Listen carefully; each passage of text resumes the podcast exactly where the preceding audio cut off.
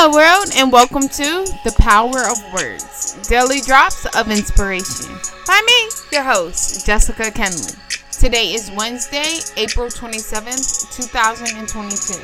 I will be reading from Until Today by Iyanla Vanzant. I am willing to acknowledge what I choose for myself is very important to me. My only purpose for being on the planet is to awaken my God self, to celebrate life, and to do what brings me joy. This statement by Reverend Michael Beckwith of the Agape Church of Religious Science points out the three most difficult challenges we face in life. Awakening to your God self. What is it? Where is it? How do you find it? How do you know when you have found it? Well, ask yourself, what is it that I really want for myself? Your answers will point you in the direction that God has designed for you to celebrate life. How can I celebrate the life I have? How can I turn my life into something worth celebrating? How can I find the time to celebrate? Ask yourself again what is it that I really want for myself? Your answer will move you towards doing things you will want to celebrate and away from those things that prohibit your celebration. To do what brings me joy. What brings you joy?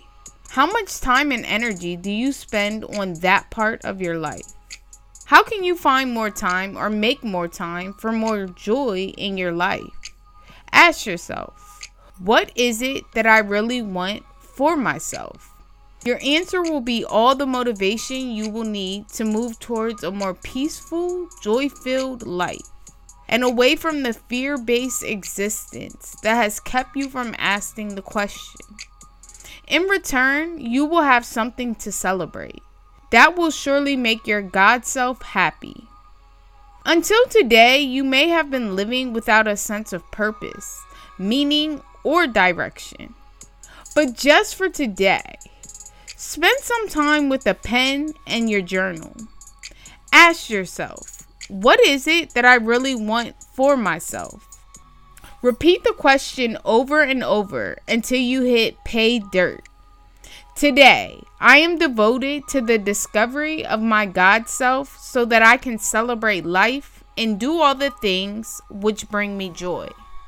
Today, I would like all of you who are listening to be devoted to discovering your God self so that you can celebrate life and do everything that brings you joy.